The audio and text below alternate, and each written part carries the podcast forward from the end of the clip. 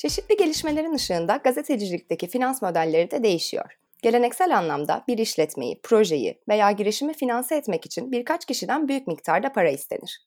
Ancak yeni nesil bir fonlama ve yatırım sistemi olan kitlesel fonlama çok sayıda kişiden az miktarda para isteyerek finansman sağlamanın bir yoludur. Haberciliğin de gündeminde olan kitlesel fonlama daha çok çevrim içi ortamlarda gerçekleşir. Güncel olarak Kickstarter, Indiegogo, Patreon küresel anlamda en çok öne çıkan kitlesel fonlama platformlarıdır.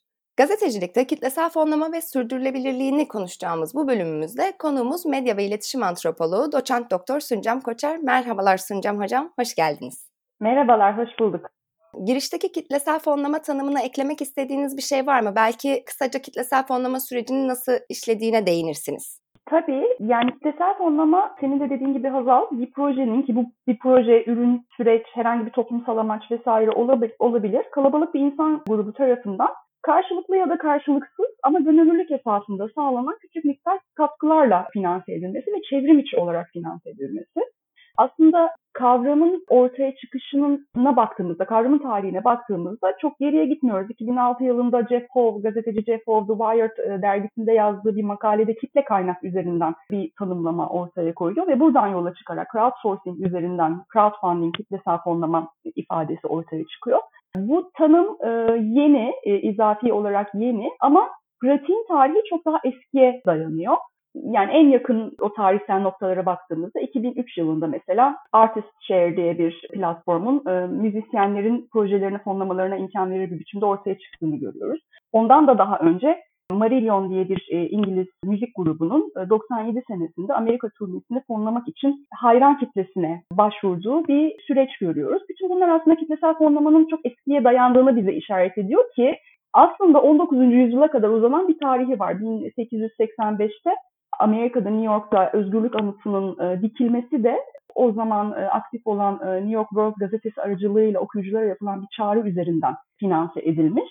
Yani tanım daha yeni sayılır ama pratik çok daha eskiye dayanıyor ve şu an hali hazırda var olan kitlesel fonlama pratiklerinin çevrim içi olmasını belki vurgulamak lazım. Çevrim içi kültürlerle kitlesel fonlama pratikleri de iyice çeşitlenmiş, artmış, e, zenginleşmiş ve başat birer bir, bir finans mekanizması haline gelmiş durumda. Farklı ne diyeyim modları var kitlesel fonlamanın. İşte bağış bazlı olabilir, hisse bazlı olabilir, ödül bazlı olabilir. Değişik bazları var. Ama gazetecilikte daha ziyade biz bağış bazlı mekanizmayı e, görüyoruz.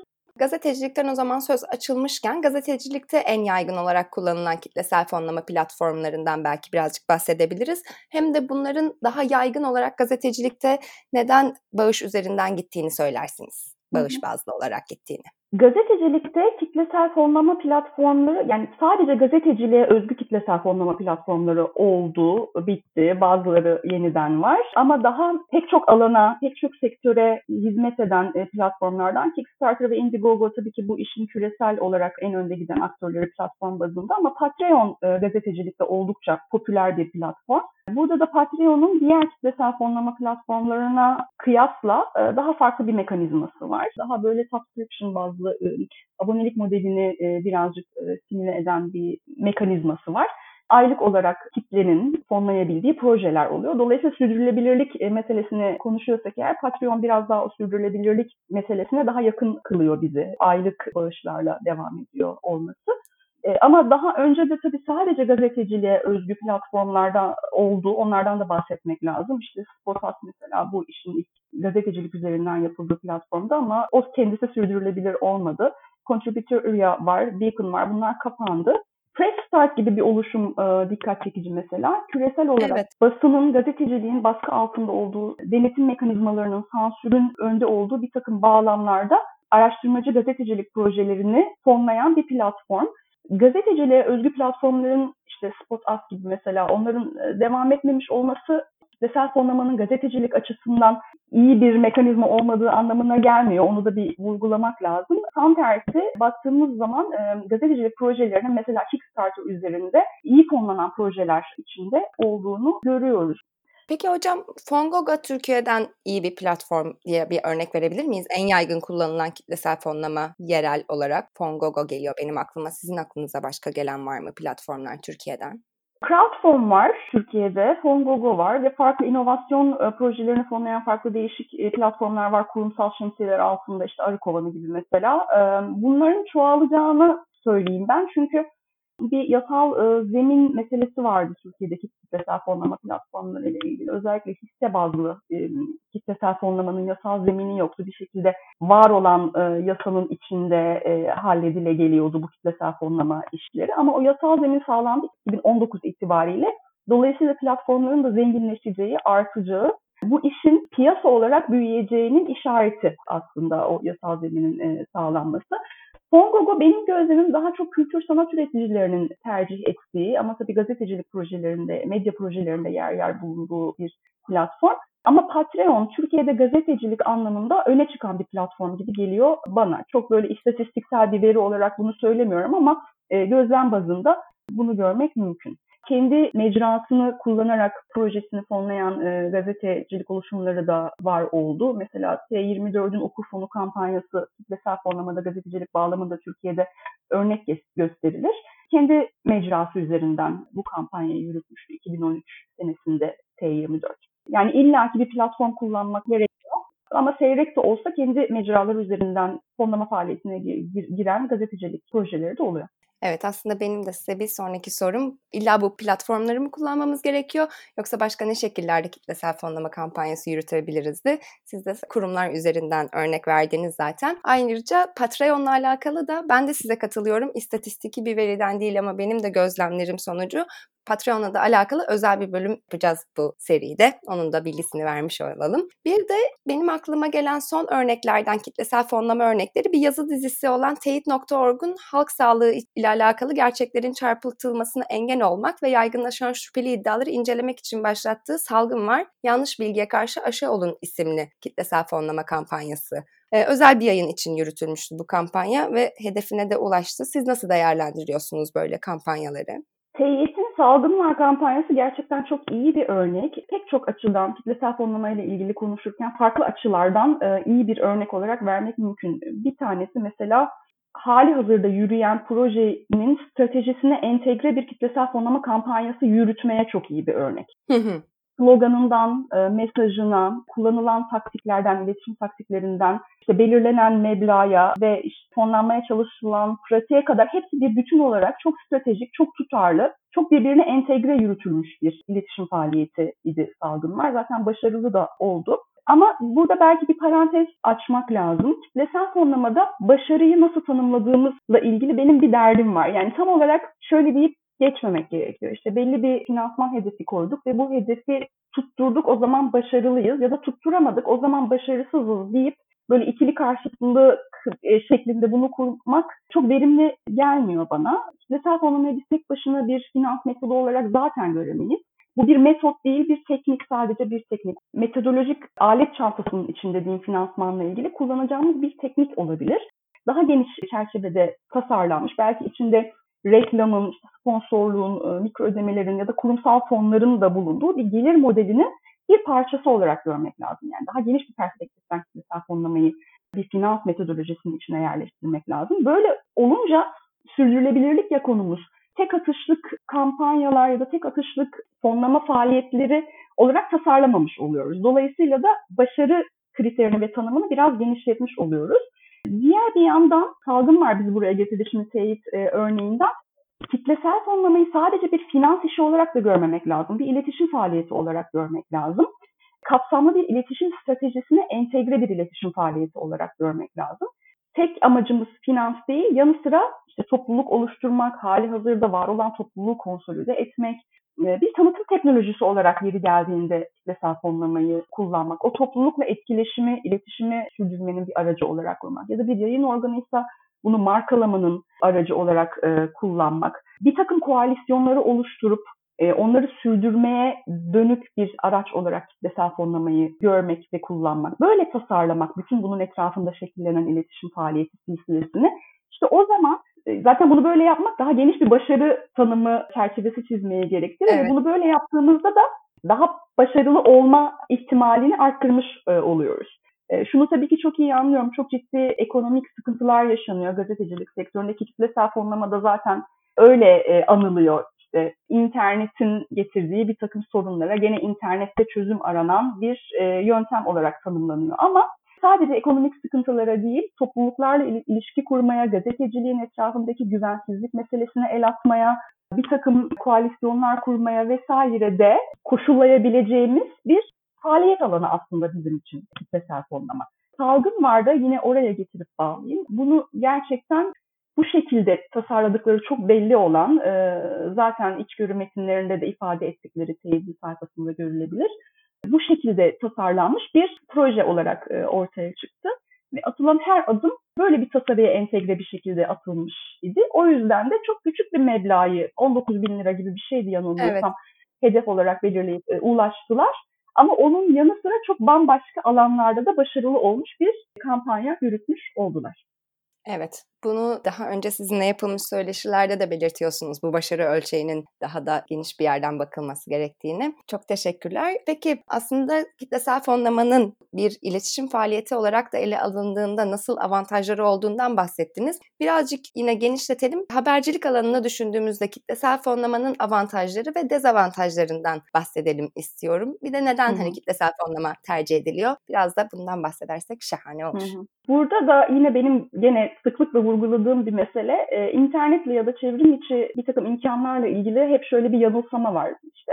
Hayatımız kolaylaştı, istediğimiz her şeye erişiyoruz. Özgür bir biçimde projemizin tanıtımını, işte fonlamasını vesaire yapabiliyoruz gibi bir yanılsama var. O iş öyle değil. E, pek çok imkanla birlikte bir sürü karanlık yanın da olduğu bir süreç aslında internette yürüttüğümüz bağımsız projeler süreçleri.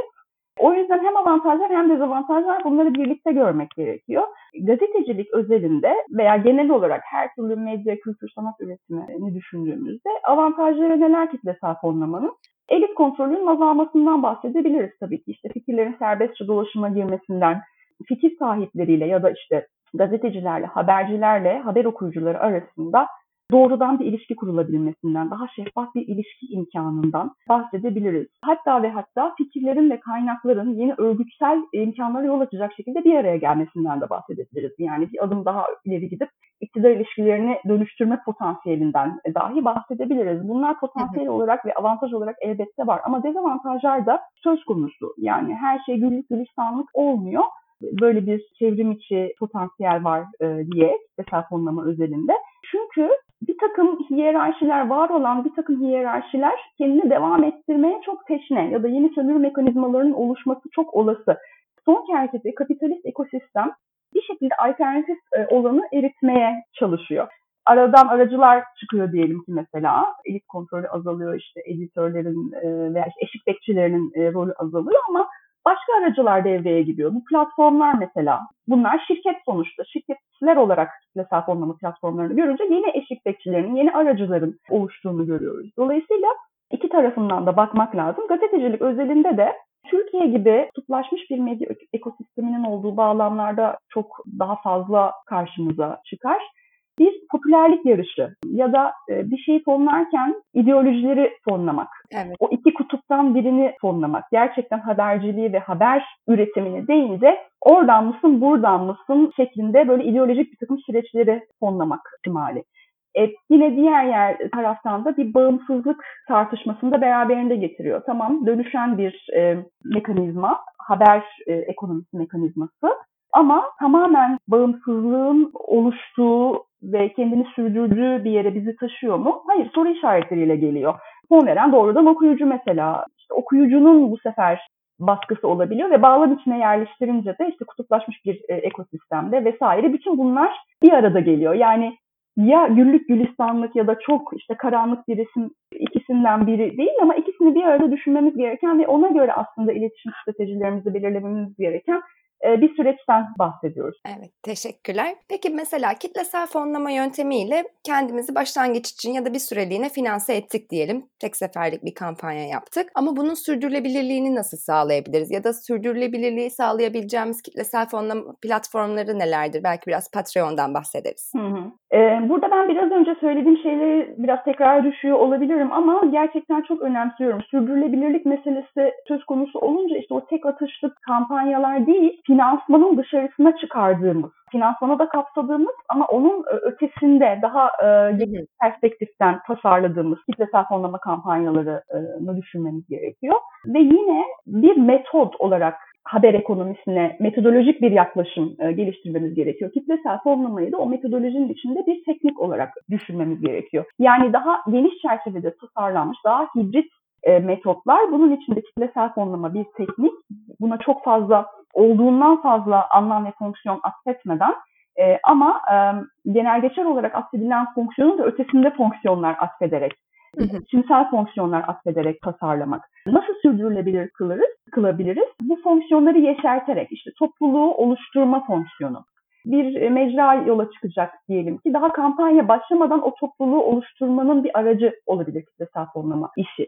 Ya da mesela yani çok biraz çetrefilli bir örnek haline geldi The Correspondent. Biliyorsunuz çok ciddi bir kampanyayla e, yola çıktılar. Çok dönüştürücü bir e, haber modeli önerdiler. Şimdi bambaşka bir yerdeler. Hani e, evet. soru işaretleri var etrafında. E, onları bir kenara bırakarak model olarak iyi bir model olduğunu düşünüyorum. Okuyucuyla haberci arasında devamlılığı olan bir diyalog kurmanın aracı olabilmeli kitlesel fonlama. The Correspondent okuyucuyu aynı zamanda fon veren olarak kurgulamayı ama aynı zamanda da haber kaynağı olarak, uzman listesi olarak kurgulamayı hedeflemiş bir platform olarak yola çıktı e, diyelim. Yani bu diyaloğu devam ettirmenin ve sadece finansman olarak değil de haber e, yapmanın farklı noktalarında da diyaloğu örmenin e, öneminden e, bahsetmek isterim. Yani bir örnek olarak belki kafalarda canlanması için teyit.org salgın var kampanyasıyla beraber hiç aslında teyit.org üzerinden ulaşmadığı bir kitleye ulaşıyor. Bu kampanya duyulduğu için iletişim faaliyetinden dolayı ve Hı. buradan gelen kişiler belki daha sonra 3-5 ay sonra 1 yıl sonra teyitin belki de hani yine finansal olarak sürdürülebilirliğe de katkısı olabilir diye aklıma bir örnek geldi. Teyitin yaptığı abonelik modeline belki sonra üye olacaklar ya. Böyle bir şey de yaratıyor ve belki sürdürmek adına finansal bile düşünsek bu devamlılığın temelini döşüyormuşsun gibi bir şey oluyor sizin de bahsettiğiniz Hı-hı. diyalogla. Bu topluluk oluşturmanın öneminden bahsettiniz bu süreçte. Topluluk gazeteciliği nedir peki? Sürdürülebilir bir kitlesel fonlama kampanyasında topluluk gazeteciliğinin yarattığı topluluklardan ne şekilde destek sağlanabilir? Yine tam da burada yine aynı mesele gündeme geliyor. Yani topluluk hep aynı şeyi söylüyor gibi olacağım ama gerçekten hepsi birbiriyle el ele giden bir durum. Bir yani bir dairenin içinde derinleşiyor e, mesele. Topluluk gazeteciliği işte dijital ortamın e, dönüştürdüğü haberin kendisi, habercilik pratikleri ve haber kullanıcıları arasındaki ilişki açısından baktığımızda bizi önümüzdeki zamanlarda da en çok konuşturacak model gibi duruyor.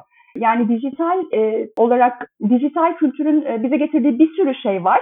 İşte haber kullanım pratikleri, bununla ilgili bir sürü araştırma var, konuşulabilir. Uzun süre e, işte haberciliğin değişimi, işte bununla ilgili yeni finansman yöntemleri vesaire ama hepsini de kapsayan ve hepsini de içinde barındırırsa aslında çok iyi bir e, yöne gidebilecek olan haber kullanıcısının etkin bir biçimde haber süreçlerinde sesini duyurabilmesi, var olabilmesi, o sürecin etkin bir biçimde gerçek anlamda parçası olabilmesi imkanı aslında en çok e, beni heyecanlandıran ve topluluk gazeteciliğinde bunu görüyorum. Yani o etkileşim farklı mecralar kullanarak işte WhatsApp üzerinden mesela o haber donelerini toplayıp güzel bir biçimde harmanlayıp ortaya bir kritik bir haber koyabilmek. Yani topluluk etkileşimiyle farklı mecralar üzerinden bunu yeşerterek koyabilmek meselesi gerçekten de e, heyecan verici.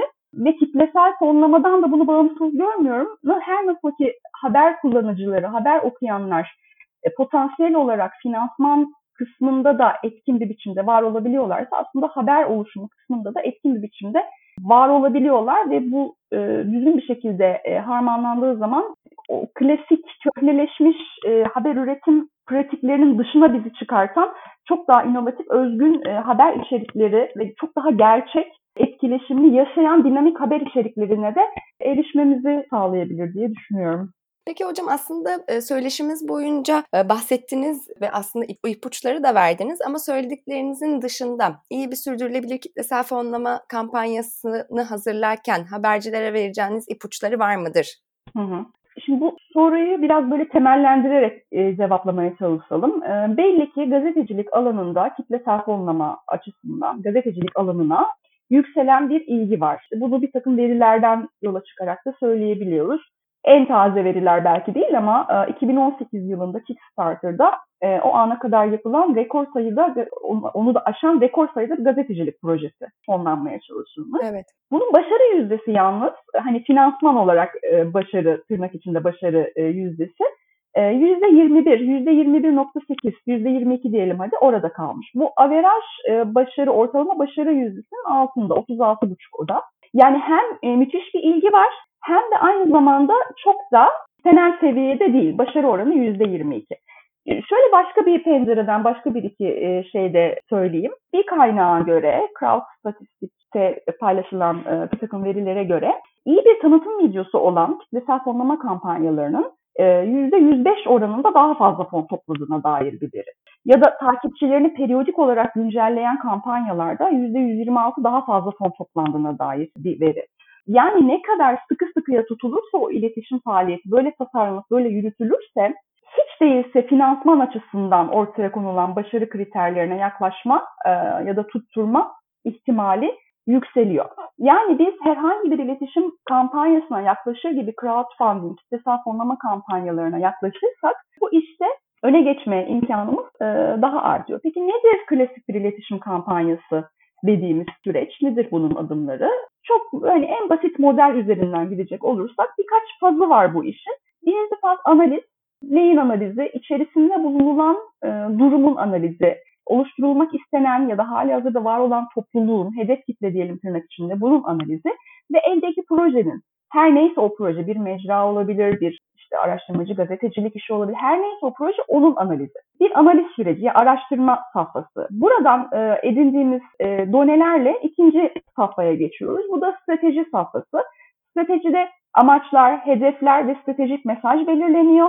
Burada o spesifik projenin amaç ve hedefleri daha eğer büyük bir işin parçasıysa bu proje onun amaç ve hedefleriyle e, entegre olmalı, e, tutarlı olmalı. Aynı teyit varın salgın var kampanyasında olduğu gibi teyidin durduğu yerle salgın varın ortaya koyduğu amaç ve hedefler ne kadar entegre birbirine ve oradan yola çıkarak bir stratejik mesaj ve slogan kurguluyorlar. Salgın var mesela. Şu an çok konuşa geldiğimiz infodemi ile ilgili çok nüanslı, hoş bir tat bırakıyor ağızda slogan olarak mesela.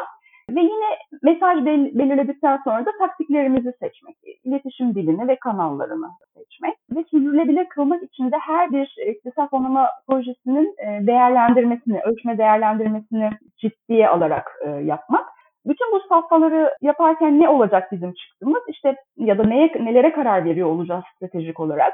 Platformdan bütçemize işte ödül veriyorsak fon verenlere o ödüllerin ne olacağına, mesajımız, ana metnimiz, proje tanıtım videosu nasıl olacak, içinde neler olacak, ne uzunlukta ne kısalıkta olacak, iletişim taktikleri işte sosyal medyada nasıl var olunacak, işte web sitesi nasıl olacak, bunlar birbiriyle nasıl konuşulacak ve çok e, göz ardı edilen bir başka iletişim kanalı da yüz yüze iletişim e, yüz yüze iletişimi de göz ardı etmemek gerekiyor. Öyle oluyor ama hani çevrim içi olunca sanki her şey orada vuku buluyormuş gibi bir e, yanılsama içine girebiliyoruz. Yine Şehit'in Salgın Var kampanyasından e, örnek vereyim. Onlar e, yüz yüze iletişimi çok stratejik bir biçimde kurgulayıp bir takım etkinlikler düzenleyip orada daha fazla art, e, hem eldeki topluluğu konsolide etmek hem de o topluluğu geliştirmek üzere bir takım adımlar atmışlar. Çok da faydalı olmuş. Tabii şimdi Covid bağlamında bu yüz yüze iletişim meselesi birazcık daha farklı ama e, hep böyle yaşayacak değiliz herhalde. Bu konuyu da e, göz ardı etmemek gerekiyor.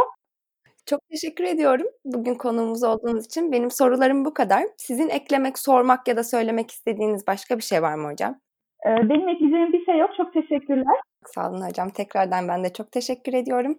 Gazetecilik internetle gelen hızlı değişime yine internet üzerinden uyum sağlıyor. Kitlesel fonlamada internetle beraber kaybı yaşanan kitleyi ve fonu gazeteciliğe geri kazandırma potansiyeli taşıyor. Özetlemek gerekirse iyi bir kitlesel fonlama kampanyası için ilk olarak hangi platformun bize ve kitlemize en uygun platform olduğunu belirlemeliyiz. Kendinize uygun fonlama platformunu bulmak için crowdsunit.com'u ziyaret edebilirsiniz. Platformunuzu belirlerken ücretin ne zaman yatacağını, desteğin ne kadarının komisyon olarak kesileceğini, ödemenin size ulaştırılacağı servise erişiminizin olup olmadığına dikkat etmek gerekiyor. Hayata geçirmek istediğiniz projeyi potansiyel destekçilere doğru bir şekilde anlatmak da çok önemli. Çevrenizdeki kimi insanlar ekonomik olarak kampanyanıza destek sağlayamayacak bile olsalar kampanyanızın görünürlüğüne destek olabilirler. Desteği aldıktan sonraki aşamada iş alınan desteği yönetmeye geliyor. Bu para yönetimini olabildiğince şeffaf şekilde yapmak hem hali hazırdaki hem de potansiyel destekçilerin güvenini kazanmak ve sürdürülebilirlik için önemli bir nokta. Bütçeyi planlarken de harcarken de gerçekçi olmayı unutmayın. Bir sonraki bölümde buluşmak dileğiyle.